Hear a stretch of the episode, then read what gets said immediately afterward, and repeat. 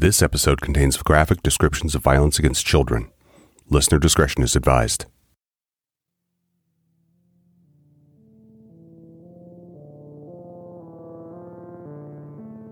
In a perfect world, a child should be able to trust an adult.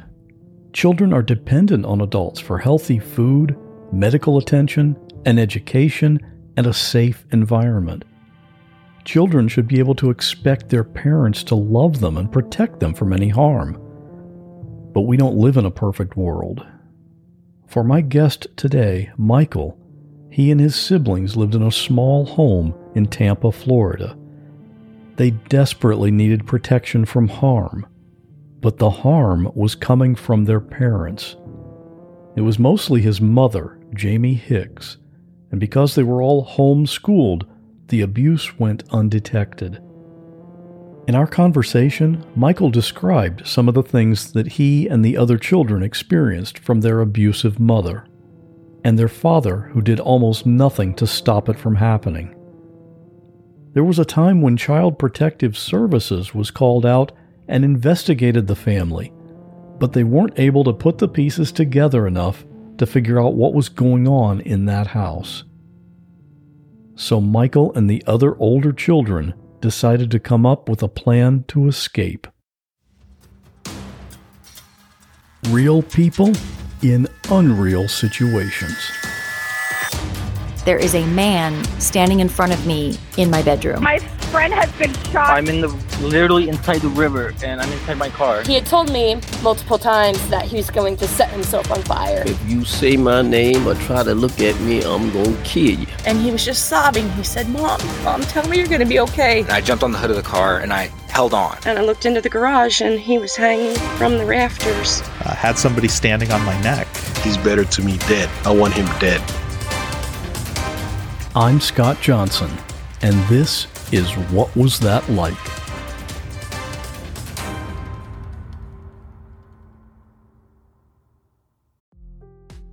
Hey, it's Scott, and guess what? You're about to hear an ad.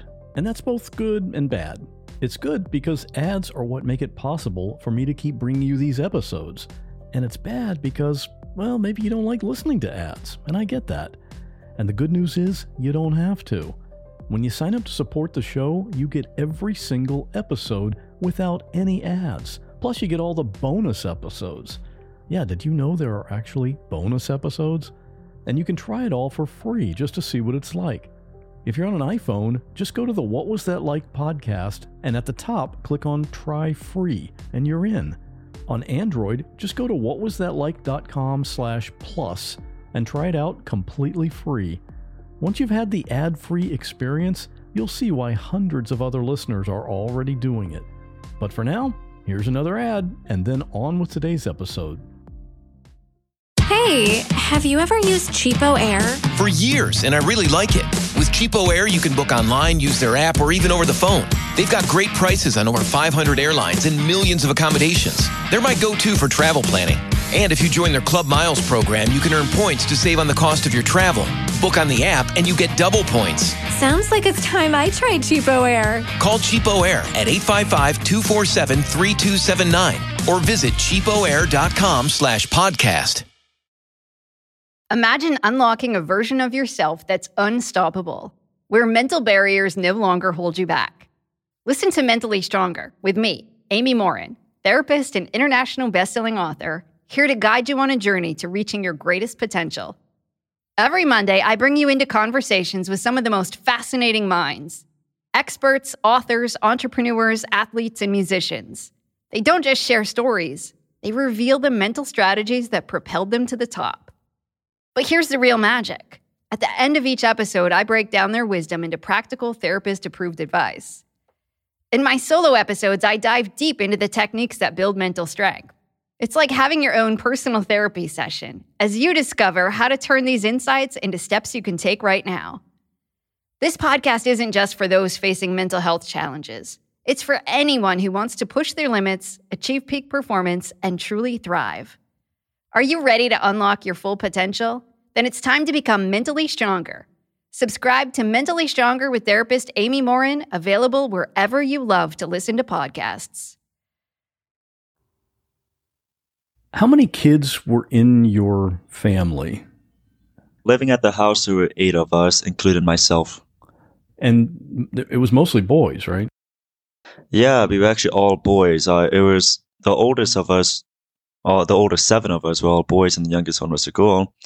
And that's because Jamie, uh, she felt like she wanted to, she felt like she was supposed to have a daughter, and so she kept having kids until she had a daughter. And I guess it just took a long time. You were the oldest. Yeah, I was the oldest. So, yeah, so I got to experience most of it. And you were the only, you were a twin, and it was, there was just one set of twins in the family. Yeah, yeah. The, so there's only one set of twins living at the house with the whole family. So I was older than the other twin by about 11 minutes, if that makes any difference in life. And how old are you now? I'm 23 now. I'm getting kind of 23 and a half. So yeah, I'm getting kind of old. So. What's your earliest memory of your mother? The earliest memory of Jamie is I had to be about four years older, maybe three. And uh, it was a state visit to see her, a supervised visit, and it was at a McDonald's playground. And we were sitting outside. She was sitting at a bench just talking to us, and we were eating some meals. And then we played on the slide a little bit. And at the moment, I didn't truly know who she was. I knew that she was my mother, but I didn't know what her mom was. This was this was like the first time I actually saw her. So I didn't truly know who she was. I just knew to call her mom, and that's about it. And and she was your biological mother, but wh- why were why were you meeting at a McDonald's? What had happened to precipitate that?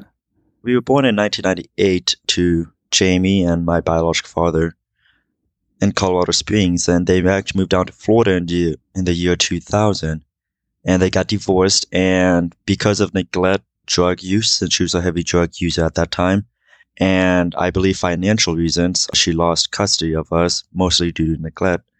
That was around the time I was about two and a half years old. And so she didn't have custody of us for about a few years. Up until I was about four is when she had custody of us. And so she got custody back again, but your dad was still in Colorado? No, so he was also down in Florida as well. He didn't have custody of us as well although we did have visits with him and they were unsupervised visits. Now, I don't think they were supposed to be unsupervised visits because I'm pretty sure this was supervised. However, though, the foster mother watching over us, we grew up calling her Grandma Dee Dee. She was very good friends with my father. Like, they, very good friends and everything like that. So if there were supposed to be supervised visits, she, she that wasn't really kept up to. So we would often go to the airport and just watch the planes take off in his car. That's some of the first memories I have of him. And I understand that your biological father was actually also a pedophile. Yeah, yeah, he has a history of that. As far as I know, I talked to his mother recently, actually, very recently. I've got in contact with his mother and his family. And it seems like that's just something he's had a trouble with for a very long time, since a young age a very young adult. I'm not too sure the whole reason why. I believe it has something to do with his biological father, who wasn't a nice guy, as far as I know. But he actually lost custody to some other kids much older than me that I didn't know about until, honestly, until like a year ago because of these reasons. And then he also had trouble with this while I was a kid as well. So it led to some personal experiences with that. Did he abuse his own kids that way? Yeah, yeah. It wasn't physical abuse, like not in the sense of beatings, but more of sexual abuse. I guess best way to explain this is so like one day I woke up. It was a Saturday because we had weekend visit with him. I woke up and I went on the computer because we played we played like Cartoon Network games and everything like that. You know, just cartoon games, whatever young kids did. And I remember a file was open and I saw a picture of myself and my younger brother, and we were naked together on in the bed, but we were like sleeping. And this really confused me because I would never do that.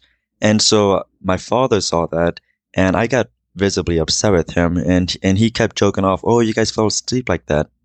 And I was very upset because I was like, no, I, I would never do that. But I guess at that age, I was around eight years old. I don't know. It just didn't really click in my head, to be honest. I just kind of took his word for it, but I was uh, embarrassed about it. But when I was around 10 years old, I woke up in the middle of the night to go get some water, and I walked into the bedroom. The way that the house was laid out, we had to walk through a bedroom to get to the kitchen and everything. Walked into the bedroom, he was naked over my brother who was sleeping. I remember he yelled, "Get the fuck out of here!" and he was very upset, and that scared me. I ran into I ran into the living room actually, and I just like hid under a blanket on the couch. And after like a few minutes, he came out and asked me what I wanted, and I said, and I made a lie. I said I, w- I had a nightmare, so I just want to come be next to you. So he said, okay, you can come be next to me. So I was in his bed and I was laying next to him, and it was really hard to fall asleep because you know I I didn't really know what to make of what I just saw, and now I'm in the same bed. Yeah, that's some personal experience, I guess, with that. When Jamie got custody of you again, there was an incident with Child Protective Services in 2013. Yes. What what happened there? If you read any news articles, it might even bring that up, and and they say for unknown reasons it was closed. Well, I know the reason because I was there when everything happened. One of the younger brothers got MRSA on his arm, and you know it's a p- pretty serious infection if you don't get it treated with. On his hand, actually. And Jamie, she did not want to take any of us to the hospital because, you know, they would see the state we were in. They would see bruises or scars or, you know, we were malnourished. So she decided to try to treat this at home with, she believed like butter and baking soda and all this type of stuff could cure most anything. So that's tend to what she fell on. Well, the infection got pretty bad. And I remember the day he went to the hospital, my younger brother, I kid you not, there was like just this big black open wound in his hand. It looked horrible. Like, uh, it got so bad that the doctors thought that they might even have to like take off a portion of his hand. Thankfully, it didn't come to that, but it was very bad. It was uh, something scary to see as a kid. Anyways, uh, we had to go to the hospital for this, and the nurses, you know, they did the right thing. Looked like neglect since since they said to get that bad, I had to be there for a few weeks. They contacted CPS, and I remember I was in the hospital. Uh, this was after my younger brother just had a uh, surgery to fix his hand and everything. I remember I was in the hospital and I was on his bed and I was just talking to him. You know, I was curious what it was like to have surgery. You know, I was just a curious person. And Jamie quickly walked into the hospital room and she said, "Go to your bed, read a book, no dessert." And I was so confused what she what she meant by that. At the time, I thought she meant like if I didn't get off his bed, I was going to get in trouble. So I got off his bed and you know, like I didn't know what she meant by that. And then I saw some two young females come in they had to be around my current age, maybe 24. They had to be very young. And those were the Child Protective Services people? Yeah. Okay. Yep. They identify themselves to us, and I immediately knew why Jamie came in and told us that stuff. And they, they had to sit down on the couch in the hospital room, my younger brother was, and they just want to ask us some questions. And the whole time, Jamie was behind them, just nodding their head. They asked us, when you get, if you ever get in trouble, what do you do? First, they asked us, uh, if you knew what a lie was. You know, they asked, is the sky blue? Or are you a girl? And obviously said, we're a boy, and that's a lie, you know? So, I'm, that's the truth. So they identify the truth and lie with us. And then they asked us questions. When you get in trouble, what did your mom do? And I immediately knew why she told us. I was like, oh, we either go to our bedroom and read a book or we get no dessert. And like, oh, okay, okay. And does your mom ever hurt you? And this whole time, Jamie was behind them, nodding her head. I was like, no, no. And, and they're like, what's the most severe punishment you got? And I was like, uh, maybe stand in the corner for a few minutes. So they seemed happy with these results. So they told Jamie that they would come by the house that night to check on the food situation and, you know, to see if the house was clean. Well, Jamie contacted her husband or his significant other, Vernon Lavelle, and they they brought all the groceries that day. Like they brought a lot of groceries. They made a nice dinner that night we immediately went home and we scrubbed that house down. Like Jamie made us, like that was the cleanest that house I've ever been in a long time. Of course, they came, everything looked wonderful to them. The refrigerator and the cabinets were full of food. I don't get how they didn't notice that all that food looked like it was brought that day, but looked good enough to them. Everything was spotless clean, you know, we were all sitting on the couch, nice and neat and quiet like we should have been, I guess. They asked us all the same questions, but this time all of us together. This time, but Jamie and Werner were still in the background. There was no privacy at all. And then I guess they saw everything was fit, and that was the end of that. And that was in 2013. That just sounds like complete incompetence about how they handled that whole thing. it really did make me upset. And I remember when I went into foster care and the foster people found out about that, they felt really bad. You know, they said that was really poor training. They didn't understand how that got past them. And, you know, I'm not holding them, I, I don't hold them accountable, but there was just a lot of red flags that even I as a kid knew, and I didn't have any training or anything like that.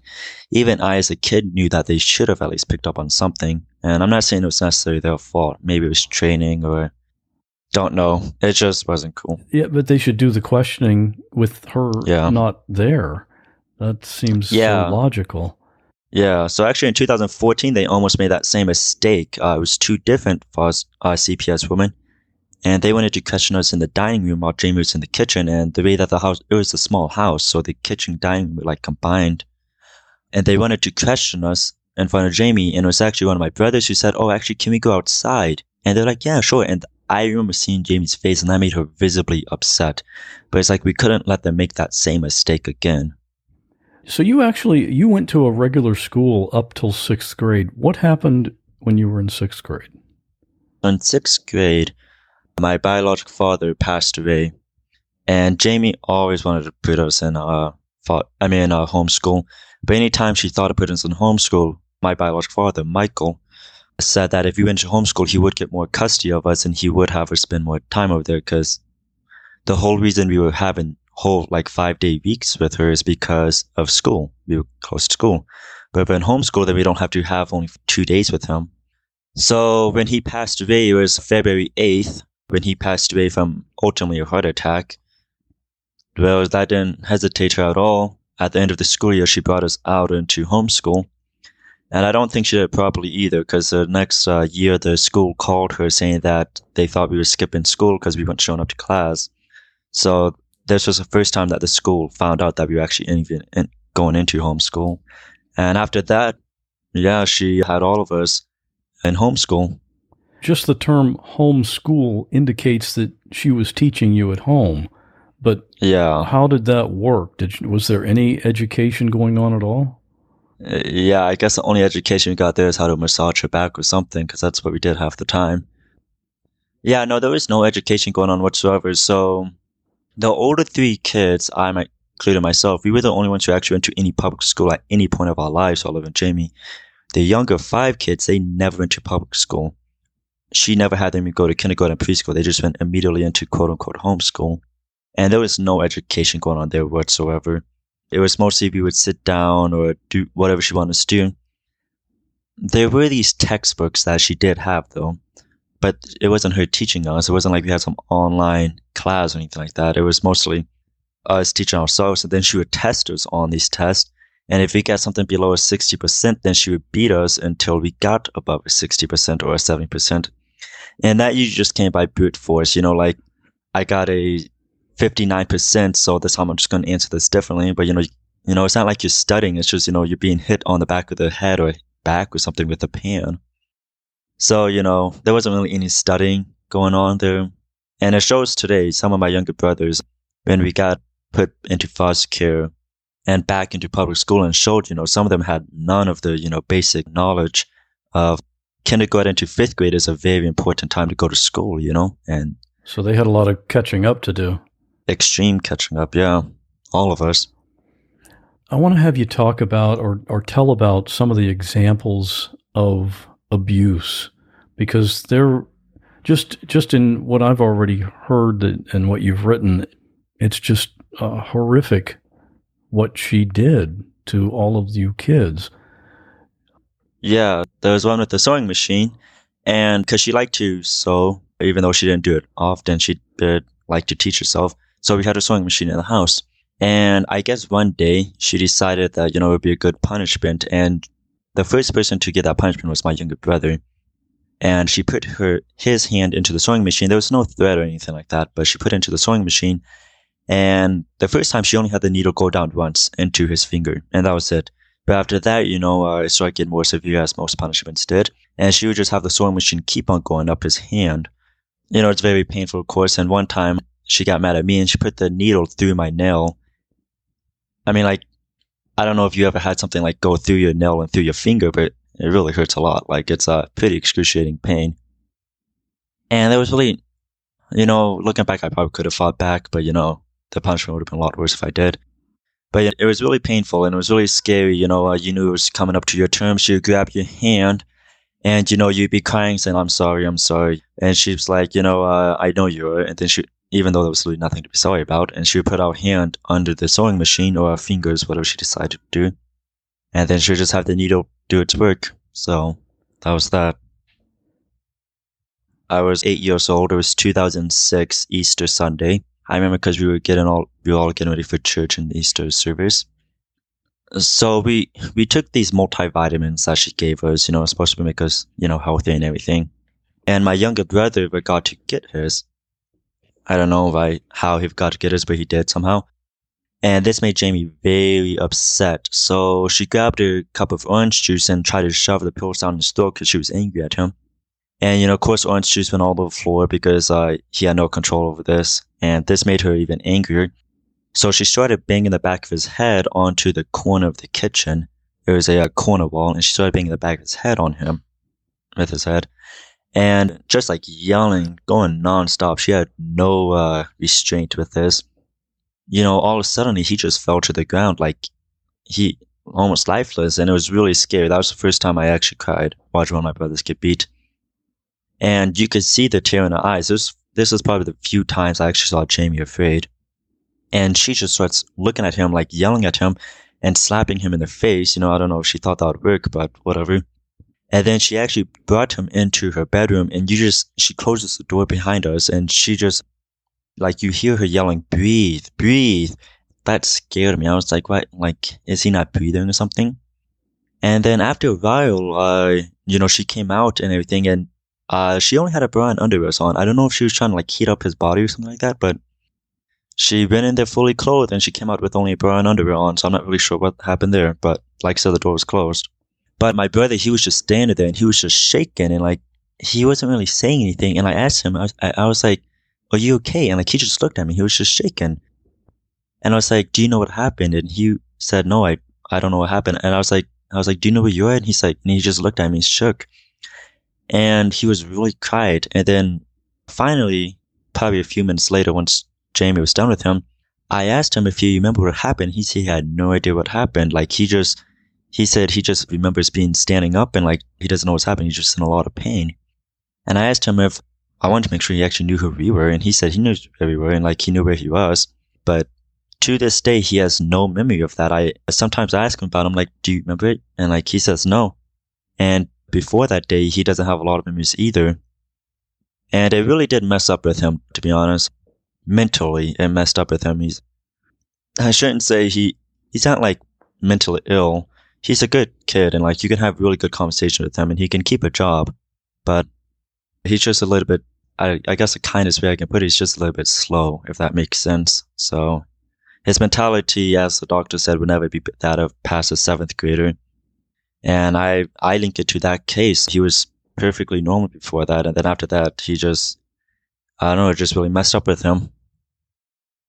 She would hold our heads underwater all the time. That was nothing new. That was one of the first things that she did to us as a first punishment. I remember the first time she did that to us was when I was about five years old. It was very shortly after she got custody of us. I could not have been more than a few months. The first time I remember we were trying, we were taking a bath and she was angry at us because I think we were dirty or something like that. It was just after church and we got dirty and we spilled chocolate milk or something on ourselves and she got angry. And so she just shoved uh, my head underwater and I am freaking out and she would like bring out my head and just shove it back underwater. And this made me very afraid of the bathroom. Like when I was near her, this made me petrified of it. She thought I was afraid of the shower or something like that, but no, I was just afraid of her like putting my head underwater. And after that, she never really did stop. Uh, sometimes if there was like dirty dishes, uh, she would fill up the sink and then shove our heads onto water. And this would be for a while. I'm talking about like, you know, for the first few seconds, we wouldn't fight back, you know, thinking, hoping that she would bring our heads up. If you fought back, you could get in a lot of trouble, especially if you accidentally touched her. But, you know, sometimes she would keep our heads under there way too long. Like, I literally could not breathe. You know, you can't breathe underwater. And so, you know, you, you would fight back. I'm talking about putting your hands on the sink and your legs on, like your feet on the cabinet, like just trying to push yourself back.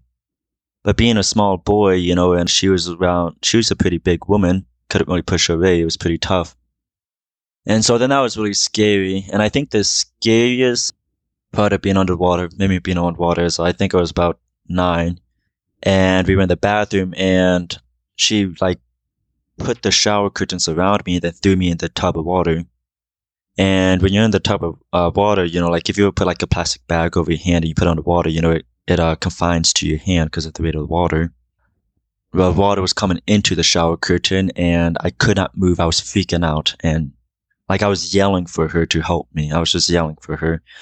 But finally she did drag me out of the water and then, you know, beat me. But uh, she did that to all of us. So that wasn't a, uh, it was a very common punishment if there was water around. I don't know how many other people do this, but I like to plan my weekly meals.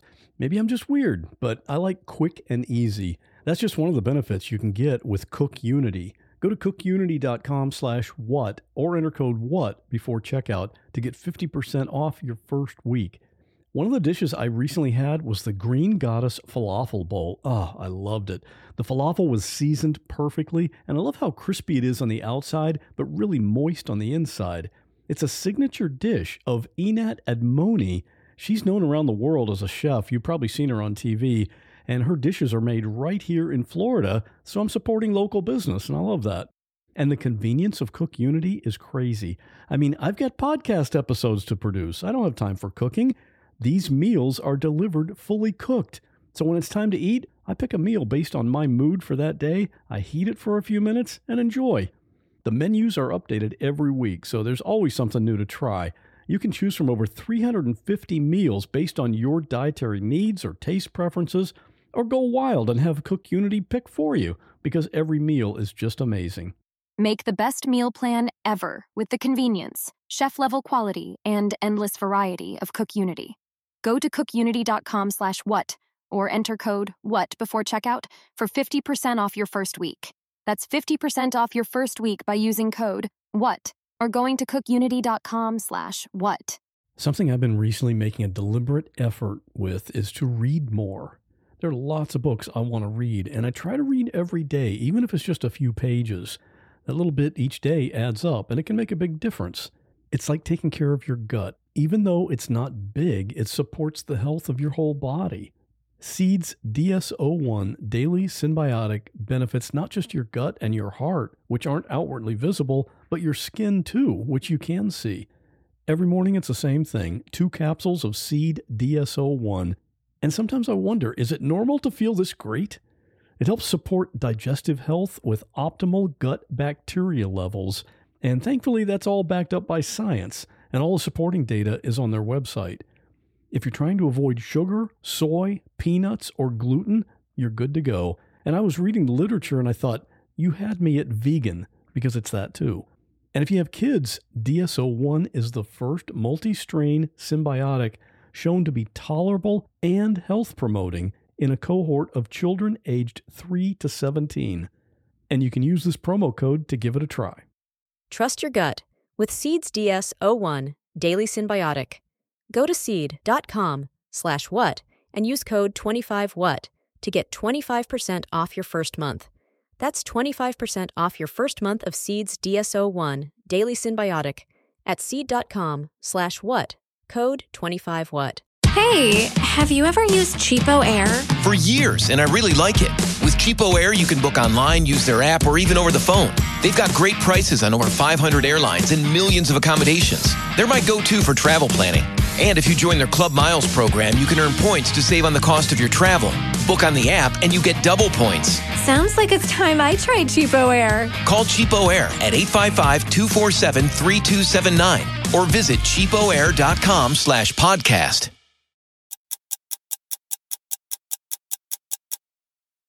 This uh, was mostly for us little people.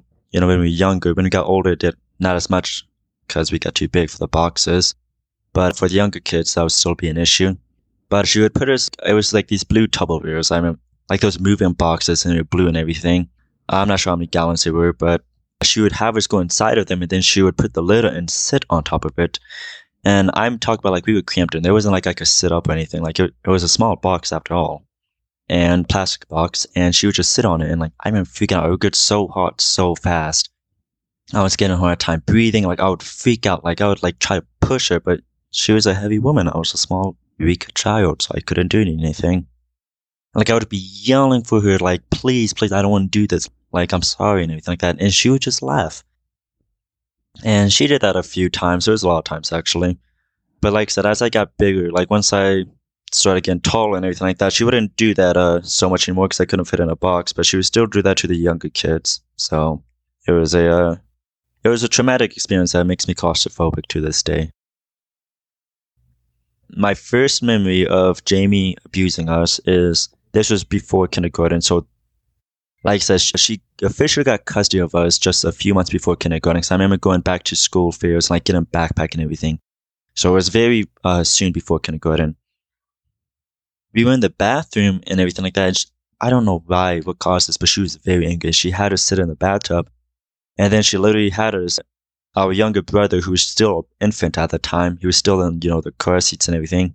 She shoved his Sawyer diaper in, in our face and like she had us eat it. And it was, I doubt, you know, you really care, but the best way to describe the taste is if you ever put a nine volt battery on your tongue and you get like that kind of electrified taste of like battery acid or whatever. That's what it tastes like. It was really horrible. And she did that many more times. We got a dog eventually and she we had the dog crap sometimes.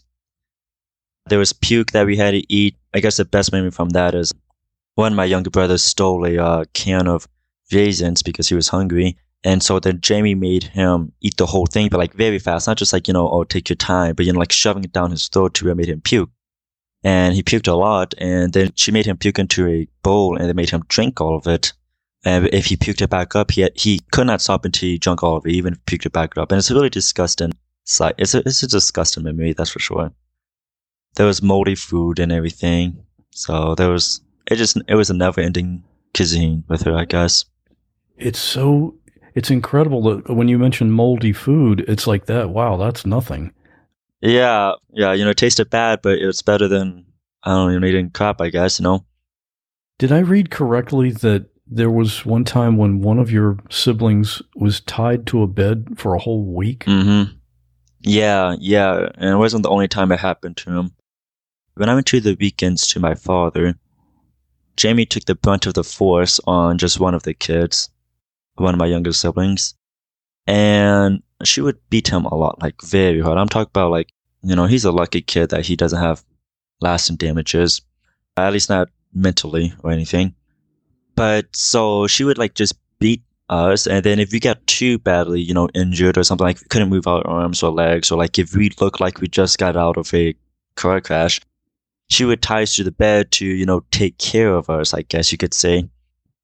It wasn't really taking care of us, but the best way she knew how, she would put like butter on our bruises because she thought that that would get rid of the bruising. With one, my, and then she would like feed us too, and we would be tied down to the bed, by the way. It's not like we were on a bed vest, we were just tied down to the bed and blindfolded in some cases. And she would feed us, in this case him, she would feed him, but she would like punch him in the face or slap him with an open palm, with a closed palm, I meant, every time she gave him a bite. And the way I see it she she did that because she wanted to let him know that I'm only doing this because I don't like, because I have to, not because I want to. And so she just kept beating him and he was blindfolded and everything. And she would position the bed so that way Vernon Sr wouldn't walk into the house and see that because we didn't have doors on our bedrooms. And I remember I came home on Sunday and I saw him on the bed. I mean, that wasn't something new. You know, I was curious what happened this time.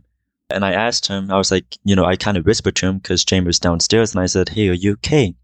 And he just said, no, he wasn't okay. And he kind of, he was crying a little bit and like, he was naked by the way. We usually tie down to the bed naked. It wasn't like we were clothed or anything like that. So he was naked and everything. And Jamie was just very upset for some reason, like always, I guess. And she just started beating him hard. And so he had to stay on the bed longer.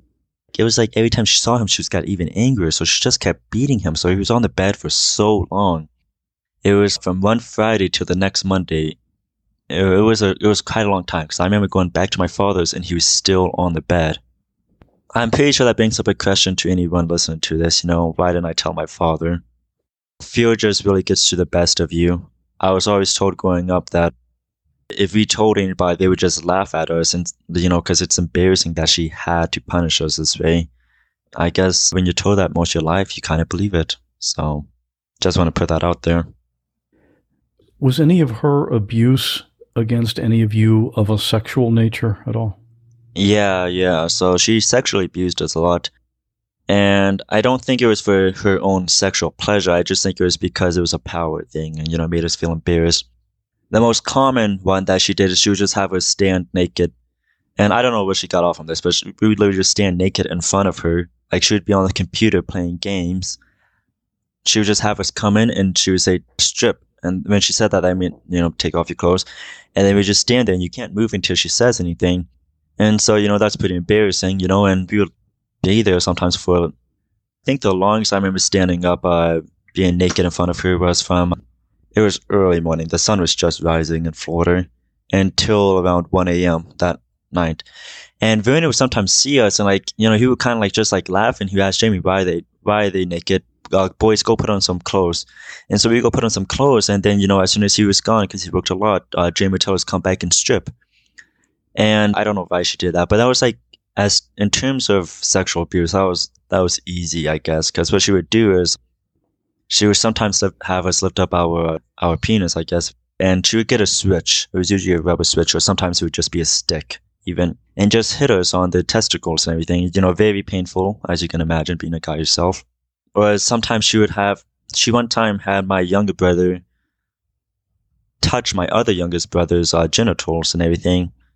Or sometimes she would like grab us really hard on around the testicles and just squeeze really hard. And so, you know, very, so like I said, I don't think she got it for her own sexual pleasure. I just think it was an embarrassing power thing. She, if there was ever a definition of a monster, yeah, that that's her. Yeah. And you you mentioned Vernon. He lived in this house. Mm-hmm. Was he unaware of any of this, or did he kind of just, you know, he looked the other way? No, he was aware of it. He definitely knew what was happening. So, like, and it got progressively worse and worse with Jamie. And, like, I remember first he would tell Jamie never to hit us in the face, you know I mean? Because, you know, he was a pretty strict man, so he did believe in spankings and everything, even though I wouldn't classify these as spankings. You know, he believed in them. But, you know, as Jamie got worse, he just kept turning more and more blind eyes to what he used to not be okay with. So, you know, before he used to say never hit them in the face. But then, you know, Jamie would keep hitting us in the face and, you know, he just kind of ignored that or, or he would, t- I guess the best way to explain this is it was one of the first house we were living at Jamie with. It was a pretty rundown apartment in kind of southern Tampa. And she was beating my younger brother very hard. Like, and like at this time, by the way, he was only four years old, so a very young boy. And she was just beating him nonstop. Like, I don't know how much more he could take of that. And so he got angry at her and he grabbed him and put him next to himself. I heard he watched Western shows all the time, cowboy movies and everything. And he would not let Jamie come near him and he had him sit next to him for a while because he felt like he had to protect him. However, you know, things going on, he eventually wouldn't do that anymore because I guess he just turned a blind eye. There was sometimes after some extremely bad, you know, Jamie would put makeup on us to cover up, you know, the scratches and bruises and everything like that. And Vernon told her not to put makeup on us because it just makes it seem more obvious and everything. And, you know, if he saw us with makeup on, you know, he would come up and like he would wipe the makeup off my face and he'd be like, boy, did your mother put makeup on you? And I was like, yes, sir. And, you know, he got upset at Jamie, but eventually he didn't care too much about that. One time he even threatened to call 911 on her, but she grabbed his phone. It was a flip phone and sat on it and would not move. And that was the last time I really saw him actually try. I think he knew what was going to happen though. I remember the last day before everything happened, before she got arrested, he was just holding uh, the youngest daughter and he told Jamie that it was over and that, you know, they were going to have some hard times. Well, let's talk about when you started to plan how to get away. How did you start to plan that? Yeah, so it was 2013, it was end of 2013, around December. The older four of us, eventually the older five, because we talked to our little brother about it and, you know, he agreed that he wanted to go with this we decided we wanted to run away. We were like, we're done with this, you know, like we can't just wait until 18 to move away because we're not going to live till 18. Like things were just getting progressively worse, you know. She was, uh, Jamie was just getting more and more progressively, uh, dangerous. So what we would do is we would sneak out of the house, actually. Jamie doesn't know this, but we would sneak out of the house and like you know see how far away we could get within a certain time period. There was a cooking uh, timer that Jamie had, you know, for when cooking food sometimes, even though that was never used. And we used that to time ourselves. How far we can get in 10 minutes? You know, what about 15 minutes even? And literally just kind of scoping the area out, seeing where we went. And eventually we found some train tracks a few blocks away from Jamie's place. And we decided that's where we'd go. We're going to those train tracks and we'd go north. We'd go northbound on the train tracks. Being someone who didn't have a lot of information, this was a really dangerous thing because we didn't really plan ahead. You know, it was kind of just a heat in the moment type thing. But at the time, my mentality didn't really think of that, you know? You know, I didn't really grow up in the most uh, knowledgeable place. And so we decided that we would go and pack some backpacks with, you know, some money and everything like that. You know, we took some money out of the cabinets and everything. And we put some food in and everything like that. And we got a knife for defense, you know, as silly as that sounds, you know, that's just what, how we thought back then. And we put it in the backpack and we decided, you know, uh, we didn't have any day planned. We just decided when we do this, we're going to do this. And we hid the backpack and everything. We had three backpacks actually, but we hid the backpacks. And we decided we're going to do this, we're going to do this. Two of us were going to be at first. So that way, you know, if all five of us go missing at once, Jamie's suspicious. We decided that I and my twin would stay behind because she's, we were the ones she called the most to like do something for her the plan was that they would go to the train tracks and they would run up a few blocks from the train tracks and wait there for us. And we told them, you know, it could take up to 40 minutes depending if we have to do something real quick, but just wait for us. And if, if we're not there by then, just keep going. Eventually we'll catch up to you because, you know, we planned the route. We say we'll stick close to the uh, train tracks so there's no way you can falter from that. Like I said, it, I'm glad that we got caught because honestly, that's a really dangerous strategy, but, you know, I just didn't think, we didn't think that far. But you had to take a risk, yeah. Yeah. And you, you left some notes all around the house mm-hmm. as well, right? What was that? Yeah, so uh, it was actually my brother's idea to do that, you know, and I decided, you know, to help him. We left notes around that house. We left one on the VCR, one on my younger brother's pillow. We left one behind the computer in this study room, even though it was never used for studying. And we left one in the kitchen on top of the refrigerator. And these notes basically said, I'm sorry, mommy, I'm running away because I don't like it when you kick and choke me. And we tried our best to write it in our younger brother's handwriting. She eventually found out it was us who wrote that because we wrote in pen and I hate using pencils. And I was the only one who used pens to write. So she eventually found out that it was actually I who wrote that, but you know, oh well.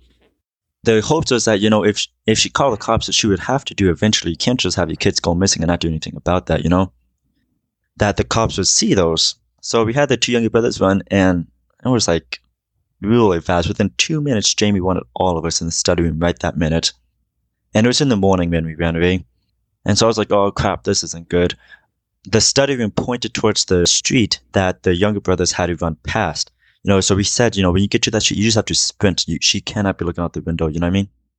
And so, sure enough, when I got to the study room, I, I literally saw them going down the street. I'm like, oh, but Jamie was looking at the computer, so you know they were okay. She got addicted to gaming in her fi- past few years, so she wanted. She's like, "Where are the other two? And so I said, "Oh, one of them is in the restroom, and the other one, who is her favorite child, is watching TV." But she she's usually totally okay with that because, like I said, that was her favorite child. But uh, she wasn't that time. She wanted them. And then finally, like after a few minutes, she's like, "Where are they?" And uh, and I was like, I, "I don't know. I can't find them right now." And then she freaked out. She's like, what do you mean you can't find them? She got up and she started looking for them. And she freaked out and she yelled. I remember she went out the back door and she like yelled at the top of her lungs for, uh, for the name. At this point, they were too far gone for them to hear her. So I was like, you know, I just, hopefully, you know, she doesn't catch them because she catches them, we're in some major, like, we're some major shit, that's for sure. She called Vernon immediately and he got off work immediately to come look for them. And she called the police probably about two hours after they went missing, according to her. And the police took the time coming. I'm not going to lie about that. The, the police didn't come till like two hours after she called. And she told the police, Oh, I think they might just be hiding because they probably think I'm angry at them or something. But I just want them, I just want to make sure they're safe. I don't care if they play. It's like, well, okay, okay, Jamie, sure, whatever. You know, like obviously that's a lie, but you know, she seemed like a kind woman at first. And then like eventually the police, like the police were having a tough time finding them because they were far. Uh, they walked to the Pasco County line. They were like past the Hillsborough County line, so they walked pretty far. How far was that? Do you in like in distance? Do you know? Well, let's see. We were living in southern Tampa, so all the way up to the northern part of the Hillsborough line. It was many miles, that's for sure. I can't remember the exact mileage, but it was it was a long distance, that's for sure. Quite a distance for a couple of little kids to go on their own. Yeah, yeah. You know, uh, they had fun though. I remember talking to them about it, and they said they saw some cows, they pet a cow and everything. Enjoy the walk. They got some McDonald's, so they seemed to enjoy the outing. But yeah, so the cops wanted to look at the house. You know, what I mean, they wanted to look for clues. And one cop, it was a female cop, who talked to Jamie outside, and then these two male cops came inside the house, and they were looking. You know, I'm thinking, you know, these notes are pretty. Like we we purposely left these notes where they would be noticeable but they didn't quite get them. You know, they were about to walk outside the home and everything like that because we brought up the fact that we remember seeing my younger brother writing a note and they were like, okay, we signed this note, give it to us. And they walk on the home. I remember I was kind of freaking out. I was like, oh no, they, they can't leave now. So my younger brother, my twin, he grabbed one of the notes and he's like, oh look, I found it. And the uh, officer immediately came. He looked, and Jamie was still outside, so she had no idea about this. And he looked at this note and like he just looked at it, like his eyes got big and like he was nodding his head and, and he was like, Thank you, thank you a lot, guys. And he went outside and I'm surprised Jamie let us be in the house alone with those cops, but I guess he was too busy talking to the other cop. Maybe that was all the plans, I don't know. I remember uh, he showed it to the other cops, and then the female cop, if I remember correctly, it was the female cop who who showed Jamie that letter, and and she's like, what what is what is this making out? And she was like, I have no idea. I would never hurt them. And we were sitting in the minivan at the time because we were supposed. she wanted us to go to. We were about to drive off to the church because she wanted to pray with the pastors and everything like that. I'm not sure if they really knew about the abuse, but you know, whatever. But she came up into the minivan and she like looked at us and she was very angry, vividly angry, and she like like in a low moan, she she whispered to us, why the hell did you guys give that to them? You guys should have given that to me. I would have shredded that up and threw that in the trash can. But like the female officer heard that and she said, excuse me, what was that again? And she's like, oh, nothing. And like, I remember thinking like, oh, this is like too, this is too good to be true. And so eventually they found the boys, thankfully, that's a story in of itself, but they found the uh, younger brothers. They got us all home and they knew that there was red flags. There was like, there wasn't just like one or two cops. There was like four or five cops in that house, if I remember correctly and they talked to us each one on one outside away from her on the front porch about everything that you know they wanted us to just be truthful with with them. And so your plan actually worked. Yeah not in the way we intended it for to but it worked nevertheless so we failed successfully. Yeah. Yeah so. So where were you taken from there? I mean some of you must have had visible injuries at that point. Yeah the night that the cops came actually was not the night we were taken away. We weren't taken away for two other days because the next day CPS came, you know, and then the day after that, we went to this non-profit home. I can't remember the name off the top of my head, and that's where like physicians and everybody looked at us. And you know, I remember the one of the first things they said when they saw me, you know, when they brought me to the room by myself was, was, wow, you look uh, really skinny. Those pants look pretty big on you, don't they? And like I kind of shrugged it off. I, I did not know how skinny I looked until I, looking back at my pictures that they took of me back then. I have a hard time looking at those pictures because I did not know I looked like that. I knew I was skinny, but I didn't. The best way I can I I look like mummy, a mummified skeleton, to be honest. You were how old at that time? Sixteen. I was sixteen. Yeah, I was sixteen years old. And what was your weight at age sixteen? Yeah, I was eighty-four pounds, so you know, really light. And just be, you just weren't literally weren't being fed sufficiently. Yeah, yeah, yeah. I just wasn't being fed there was literally times in my life I can remember going weeks without food. And you know, some people might think that sounds like an exaggeration, but no, I'm not joking when I say like I went weeks without it. And it's not because you know, it's not because I didn't choose to feed myself. It's because I couldn't. You know, like Jamie tried to use that excuse that you know, oh, we just wouldn't eat. It's like, well, if you gave me food, of course I'm going to eat. I'm hungry. Hey, have you ever used CheapOair? For years, and I really like it. With CheapOair, you can book online, use their app, or even over the phone. They've got great prices on over 500 airlines and millions of accommodations. They're my go to for travel planning. And if you join their Club Miles program, you can earn points to save on the cost of your travel. Book on the app and you get double points. Sounds like it's time I tried CheapOair. Call CheapOair at 855-247-3279 or visit cheapoair.com slash podcast. Hey, have you ever used CheapOair? For years, and I really like it. With CheapOair, you can book online, use their app, or even over the phone. They've got great prices on over 500 airlines and millions of accommodations. They're my go to for travel planning. And if you join their Club Miles program, you can earn points to save on the cost of your travel. Book on the app, and you get double points. Sounds like it's time I tried Cheapo Air. Call CheapOair at 855 247 3279 or visit cheapoair.com slash podcast. So we went to the hospital. They drove us. You know, I remember we the cops. Sorry to go on tangent, but you know, the cops. I I asked, you know, are we going to go back to Jamie's Place? And they said, no, you're not going to go back for a long time, and you may never you may never go back. And I was happy. Right now in Tampa, a couple behind bars tonight accused of starving a pair of teenagers so badly they're in the hospital. Investigators here at TPD right now are comparing this case to being almost like an onion. They say the more and more they peel back the layers, the more chilling, the more disturbing the abuse gets. Now, this all reportedly happened at an East Tampa home. The children ranging in age from 2 on up to 16 years old. Police say that they were tipped off about this when two of those children ran away earlier this week. They were trying to protect themselves. Two of the other siblings, 16 year old twin boys, are now in the hospital. Both were told weighing less than 100 pounds. Doctors who examined them say they should have at least weighed 135. Their mother, Jamie Hicks, and their stepfather, Vernon Lavelle, are now behind bar. They had been slapped, they had been choked to the point where they couldn't breathe, they had been kicked, punched in the stomach, their head had been held underwater. They uh, were forced to eat old and moldy food. When they would throw it up, the mother would then make them eat their vomit. Police say this abuse likely went unnoticed because all of those children were homeschooled and they were rarely allowed outside.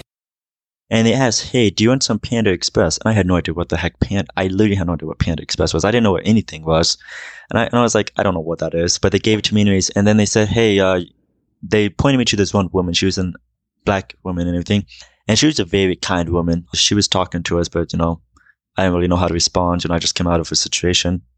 And she, we got into these black to this black car with tinted windows and everything. And she's driving. I was like, "Where are we going?" She's like, uh, "You have to go to the hospital. Uh, you guys aren't doing too well." And I just remember looking out the window, like at we were in downtown Tampa at that point, and I was like, "Wow, like this is."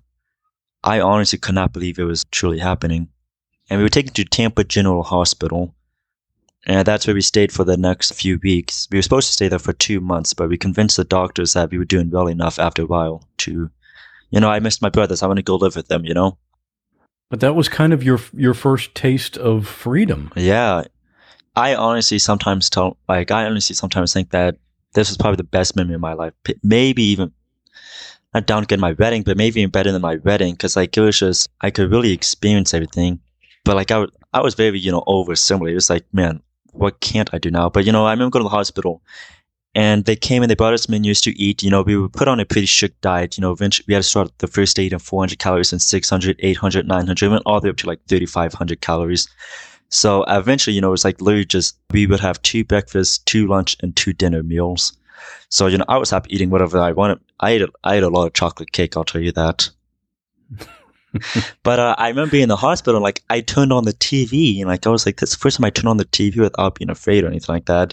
Like I was watching like these, you know, shows and everything, and these music videos. There was this channel for these music videos, and it was like one of the music was like, let's see, there was Bulletproof, there was What Does a Fox Say, and a few other music uh, videos. And like I love these musics to these days because you know uh, it brings back memories.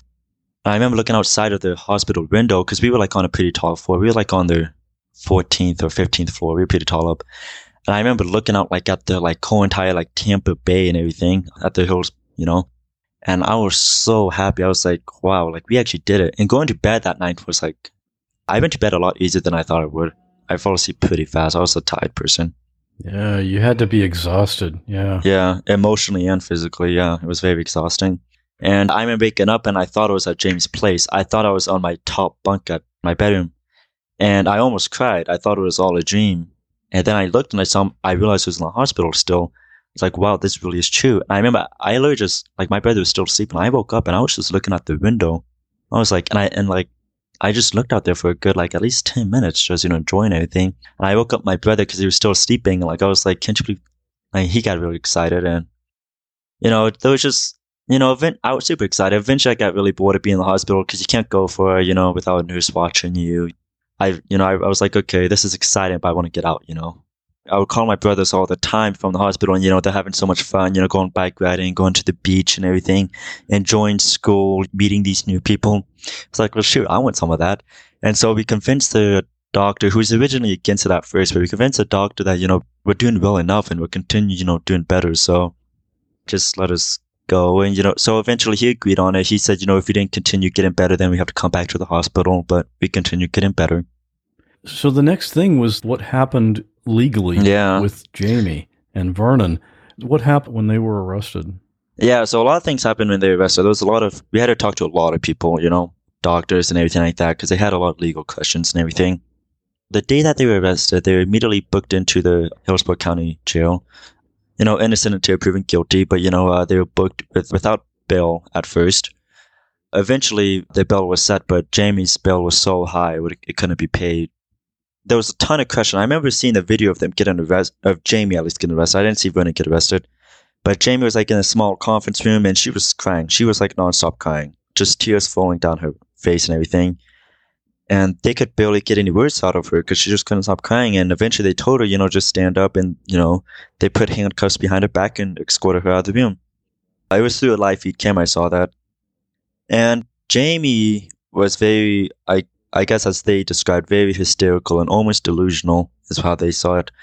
Because just nonstop crying. I guess I was a fit that happened for a few days.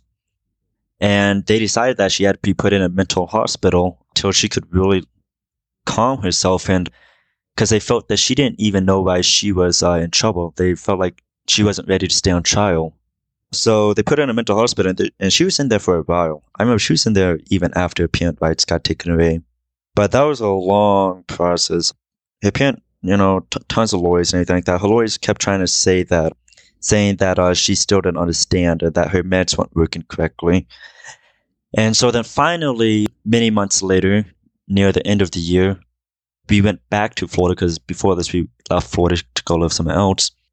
We went back to Florida to go to the parent case. This was the family court to make them because the first step before we could do anything is we had to have the parent right separated. You know, we couldn't really move on with our lives too well without that because because our parents they still legally had some say and stuff, even though it was literally thrown out the window. They they could still object to stuff, but like I said, it had no power. And so then that was a week long case. I was the first one called up on the stand to give my testimony. Uh, so because of that, I got to watch all my other brothers give their testimony. Jamie was not there in person. She was there via like Skype or something from the jail because she was transported from the mental hospital to the jail so she could be in court and then she transported back. So since I was the first one, I got to see Jamie and she was very quiet. She just looked down the whole entire time. Like her face was looking at the camera, but her eyes were just looking down at the table the whole time. And when I was done giving my testimony in court and everything, the prosecutor wanted to make sure that she understood everything that was happening, like if she heard me and everything. And she replied, I heard enough. And the judge was like, well, what do you mean you heard enough? Like, you know, you, cause, you know, you have to hear everything. You know, it is your child, of course. And she said, I heard enough to know that this boy isn't a good boy. And now that didn't, that did not, I remember that got some reactions and everything for some people in the court, but that did not affect me at all. You know, I knew everything that happened was gonna, I knew what was gonna happen. Like, I knew that her fate was already decided. Cause originally the judge said that, that after the whole entire case, she would probably come with a verdict out a week after we were done. But after the first day of our testimony, she said she's not going to wait a week. She'll do it after, like, the very end of the court cases.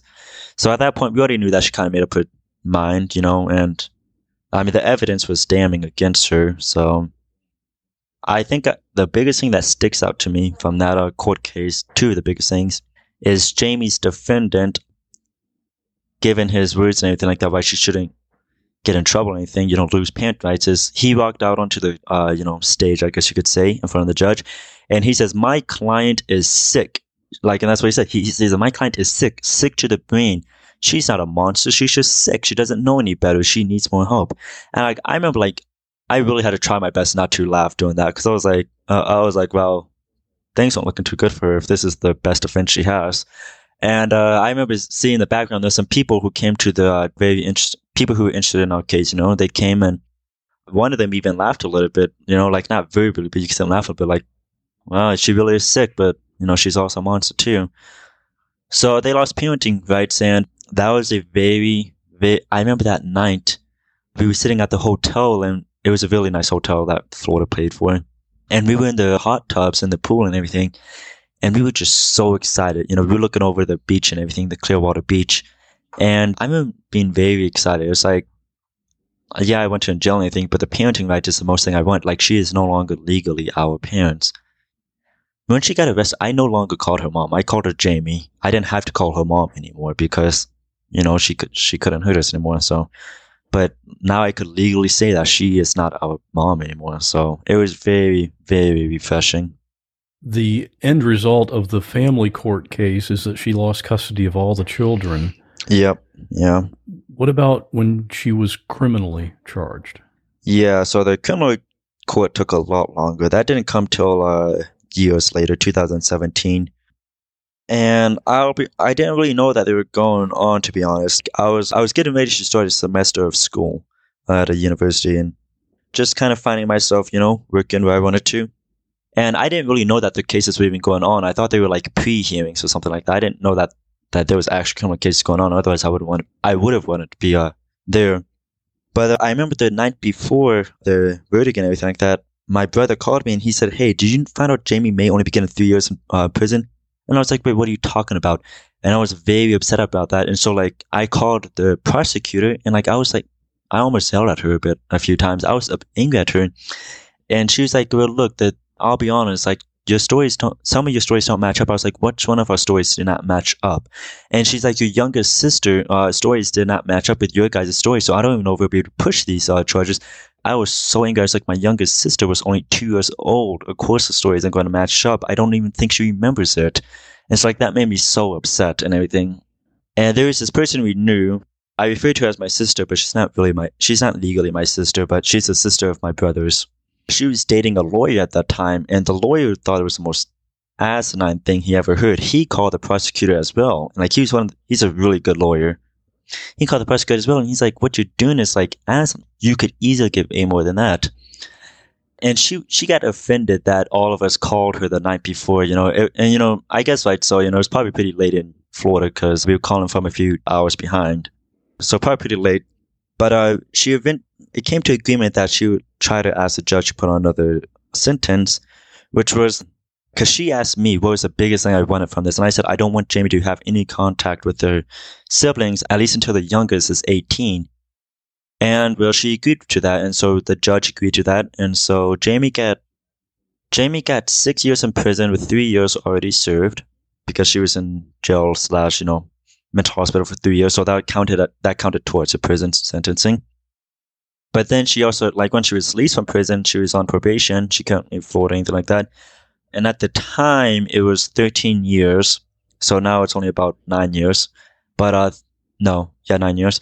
So for 13 years, she could not contact any of us. She could not even ask about us. She couldn't talk to her family or anything. Nothing she could do could result in her finding even any information about us, even if it was as simple as, you know, asking somebody, how are we doing? Are we doing okay? She cannot ask anything any like that. Otherwise, she would get 15 years in prison and that's still being carried out, but it's shorter now because years have passed. So she can't contact any of you for another nine years from now. Is that? Yeah. And if she tries to, it's automatically no negotiation. She's back in for yeah. 15 years. Yeah. And I, so I'm actually in contact with her because I'm pretty good friends with, I would even, I consider her my aunt, even though she's not really my aunt. She's more of my cousin, but I'm in really good contact with uh, her and everything and she's very upset at Jamie. She felt betrayed because for the past like years and years and years, she she wanted to ask Jamie like how are her kids doing, you know, because she knew she had kids. She just was very close about it. And she contacted Jamie a few years ago because she went down to Florida to take one of her kids to Florida as a birthday gift. And she decided to contact Jamie. She didn't really, Jamie didn't want to talk too much, but Vernon talked to her because Vernon was pretty close to her family. And at one point, Jamie's cousin brought up, you know, they're doing so much better without you. Like what you did was horrible. And Jamie got like, J- Jamie immediately shut off and says, you know, we can't talk about her. And or like, you know, but technically that didn't go against rules because she didn't ask. And I, I told my aunt it's okay if she talks to her as long as she doesn't say, you know, like, you know, younger siblings. But uh, she contacted Jamie to tell her that like she was disappointed her more than disappointed her and that like we were doing so much better than ever without her and that our lives were so much better without her. And that's something I agree with. So, uh, 100%. When she lost custody of all the kids, you guys were all sent together to live somewhere else, right? Yeah, yeah. So when she lost custody of all of us, yeah, we were all sent together to live with a nice family. This family actually adopted uh, Jamie's older kids before I was even born. So, you know, what an ironic. We were separated, long lost siblings, and we all ended up in the same place, anyways. And those were siblings you didn't even know prior to that. Yeah, I knew of the oldest one. So I knew of the oldest one, but I didn't know anything about him. Like I just remember, I remember seeing a letter, and Jamie called him her most prized son, and that she was supposed to bring like fortune to the family. And I mean, he was supposed to bring fortune to the family. Like he was going to be the one who was going to be above us all. And she always talked to us like if he was I didn't, I had no idea what happened to him because I was like, where she talks so highly about this older brother. How come I've never seen him? I don't even know who, I've never even seen a picture of him. I don't even know who he is, you know? And she would like talk so highly about him. Like if she was just, if he was really her own kid, but turns out he wasn't. So it was interesting meeting him for the first time. I understand you've also, you've been able to contact some sisters.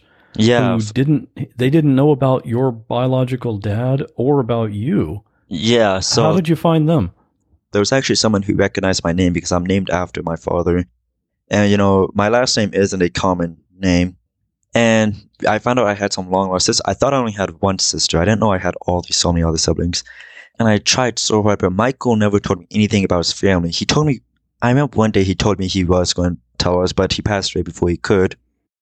But we found out, like, it was so hard. I almost gave up hope. There was a few times I did give up. I was like, well, they find me, they find me. If they don't, they don't but I found out like they were living in the same state as what as I was, and so like I felt like man, I'm so close, but uh, yet at the same time I'm so far. I don't know anything about them until eventually I found one of Michael's ex-wife, and she told me the birthdays, but she didn't know what their names were. And I was like, okay, so I was like, well, at least I know the birthdays. I can start with that.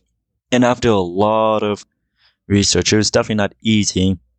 I found out that Michael was married to two women at the same time and not necessarily cheating on them because they knew he was married to another woman, so they lived all together.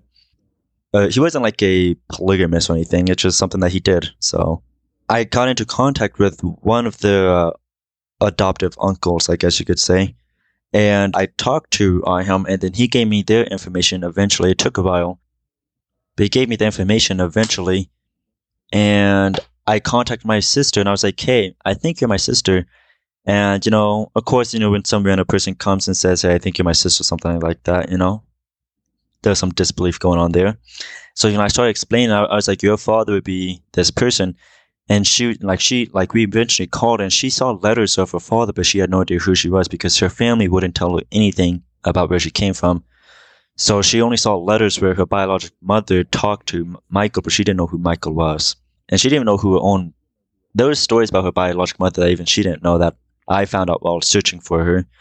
And then when I found her, I found another sister. And because thanks to that sister, we eventually found a older brother. And with that brother's help, we found another sister and another brother.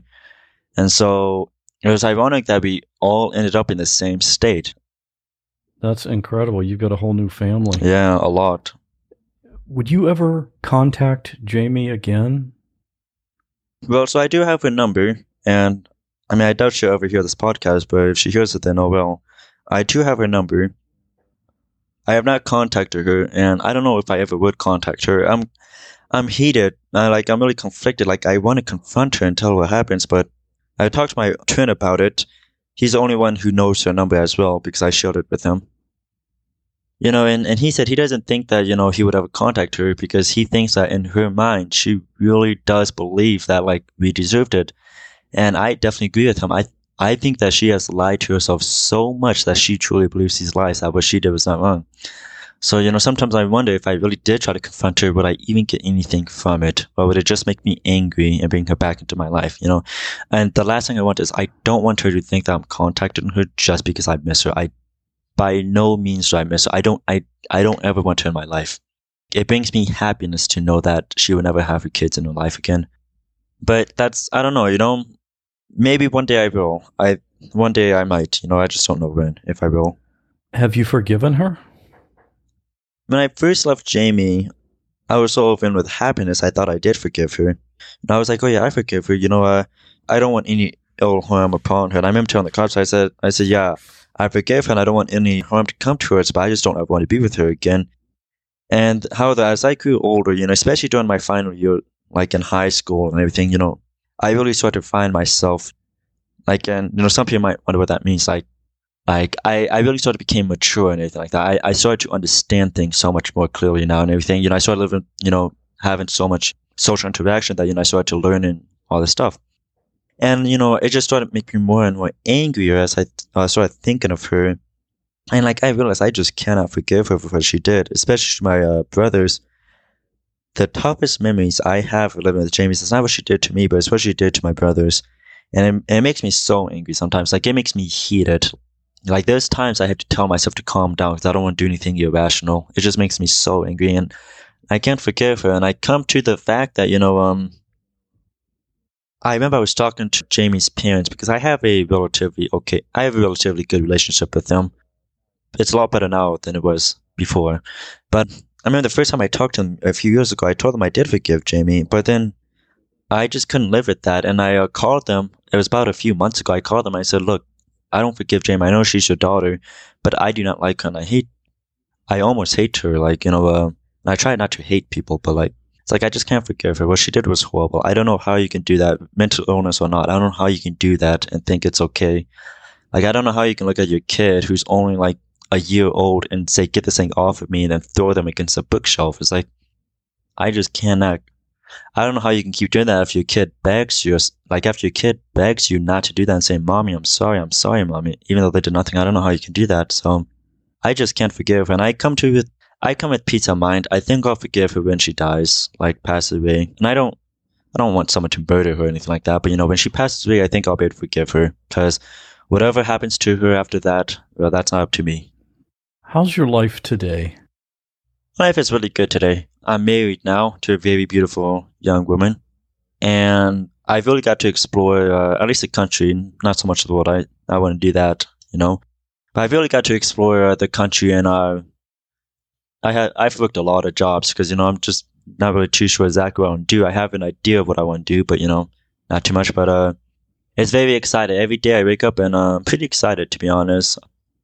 I have good friends, very good friends. I'm very close with my brothers and sisters including the long lost ones. And Jamie is more of just a bad memory at this point. There's nothing more like it doesn't affect my life too much anymore. Do you have any like lingering trauma or maybe PTSD? Yeah. Like in certain situations? I have PTSD and it used to be very bad. It used to be like really bad. Uh, if someone came to give me a high five, even like even if you would just like sitting next to each other and like they put their hand on my lap, like I would like I would flinch and like fear. And it was just PTSD or like there'd be sometimes where I would wake up in the middle of the night and yell, Yes, ma'am. Cause that's something, you know, he had to say all the time to Jamie. It was yes ma'am, no ma'am. And I, I would just yell, Yes, ma'am in the middle of the night. And I'd be like, Man, why the heck did I just do that? Or like very bad dreams. When I first left Jamie, my dreams were more of her being a monster. Like it was like her, you know, like in a haunted house type of thing, you know, and like she'd be trying to lure us inside, beating us. And, you know, that was what my dreams used to be. And I, now these days, when I do have dreams of her, it's mostly, it's her getting custody of my younger siblings again and pretending to be nice. And I always tell her in these dreams, I always tell her, I'm going to watch you 24 7. I'm going to get these kids taken away from you. Can you do not deserve these? I know you're really bad. And my PTSD is so much better now. It's, it's so much better now than it used to be. Is that from because of therapy? Yeah, therapy and just, you know, time heals, you know eventually, you know, you, learn to live a normal life and uh, things get better. And I understand you're possibly considering writing a book about your your childhood. Yeah, I want to write a book. I've had a few people actually offer to help me write a book. Many people. I would love to, but just quite frankly, uh, what happens in my brain doesn't really come real to the papers. Just get carried away, and I'm not. I'm just not the best writer, to be honest. So, but I've had people run into ghostwrite for me, and I think I'll take them up one day. I don't know if right now is the right time to do it, but one day soon I want to do it. So, if you do, let me know, and I'll let mm-hmm. my audience know because I know after after hearing your story here on the podcast, they would love to read anything that you would write yeah. and, and and hear that you're doing better. Yeah. Well, Michael, I'm really sorry that you had to go through all that. No child, no no human should ever go through any of that. But I appreciate you coming on here and, and sharing your story. Yeah, thanks for having me. I want I like to share my story. I want people to learn. After hearing Michael's story and how that horrific situation went on for so long without anyone noticing anything, I think this is a good opportunity to say this. If you observe any kind of situation that seems suspicious and you suspect that a child is being abused or is in danger, contact the authorities. Here in Florida, it's the Department of Children and Families, DCF. The agency may have a different name in other states, and hopefully, listeners outside the U.S. also have a way to report a dangerous situation. You might just save a child's life. And you know what I love to do? I love to talk with you. You're a listener of this podcast. That means we have something big in common. You and I both love to hear a heartfelt, true, firsthand story. It might be a really difficult one, like Michael's story that we heard today or it could be a happy one. But whether it's a story of tragedy or joy, hearing someone relate that first-hand experience is something I never get tired of, and I know you're the same way. That's why I love talking with and engaging with the listeners of this podcast. The easiest way I've found to do that is through our podcast Facebook group. In that group, we have roughly 1,500 people and yes, the big thing that brings us all together is this podcast, but you should see some of the discussions we have in there. We have a lot more in common than just this show. If you'd like to join us over there, just go to whatwasthatlike.com slash Facebook. The conversations there are fun and intelligent, so you'll be in good company. And I also post on Instagram a few times a week. I'm always coming across weird things or something that's just amazing, and that's where I put it. My Instagram account there has over 10,000 followers, and I invite you to do that as well. And here's a little heads up anyone who follows me on Instagram gets a message from me asking if you have any crazy stories that would be a good fit for the podcast, because I'm always looking for new guests and new stories. My Instagram handle is What Was That Like? I'm also working on a couple of bonus episodes. These would be episodes that are in a different format, not really the interview style that I do every other Friday. So hopefully I'll be able to get those out in the next few months. And if you made it this far, almost to the end of the show, thank you. I appreciate you and the fact that you listen to the podcast. And if you really like it, you're invited to support the show. That means you get ad free episodes and you get some bling from me and you get access to all the bonus raw audio episodes that are only available to supporters for 5 bucks a month. You can sign up for this at whatwasthatlike.com slash support. And if you want to contact me, you can do that through the website or by regular mail at P.O. Box 5, Safety Harbor, Florida 34695. And now here's this week's listener story. Stay safe, and I'll see you next time.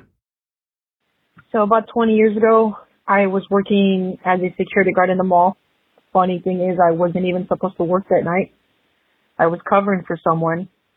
Uh, I got a call over the radio saying that a female fainted in the restroom. So I ran towards the restroom. I ran down the corridor. And when I opened the restroom door, I didn't see anybody, but I heard somebody crying. I walked into the restroom and I, I looked under the stalls and I saw somebody sitting on the floor in the handicap stall. So I introduced myself. I knocked on the door. Um, I told her I was going to come in. I told her I was security. The door was locked, so I did have to crawl under the door.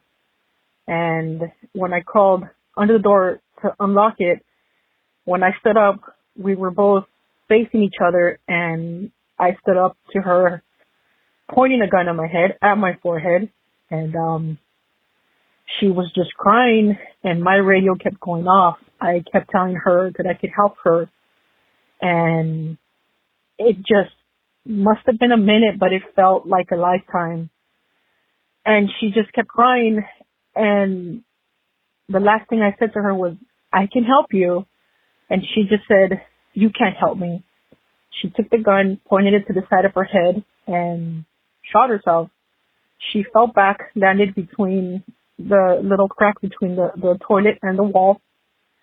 And half of her head was missing. She was still gasping for air. I was a 20 year old kid that had no idea what to do. I ran out of the restroom, freaking out. One of my good friends was working with me at the time. He ran down the corridor. I just held him and I told him not to go in. And long story short, what happened with this lady, she was a 20, uh, 24 year old female, had just lost custody of her kids and decided to end it all. I was trying to get into law enforcement at the time. And after seeing that, I just, I couldn't do it because I thought I still see her struggling and breathing for air. I mean, what did I know? I, I just figured I can't help her. And I was pretty lost after that. Just completely took a different career path. That's my story.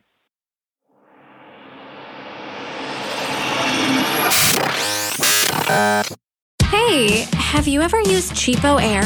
For years, and I really like it. With CheapOair, you can book online, use their app, or even over the phone. They've got great prices on over 500 airlines and millions of accommodations. They're my go to for travel planning. And if you join their Club Miles program, you can earn points to save on the cost of your travel. Book on the app and you get double points. Sounds like it's time I tried CheapOair. Call CheapOair at 855-247-3279 or visit cheapoair.com slash podcast. Hey, have you ever used CheapOair? For years, and I really like it. With CheapOair, you can book online, use their app, or even over the phone. They've got great prices on over 500 airlines and millions of accommodations. They're my go-to for travel planning. And if you join their Club Miles program, you can earn points to save on the cost of your travel. Book on the app and you get double points. Sounds like it's time I tried CheapOair. Call CheapOair at 855-247-3279 or visit cheapoair.com slash podcast.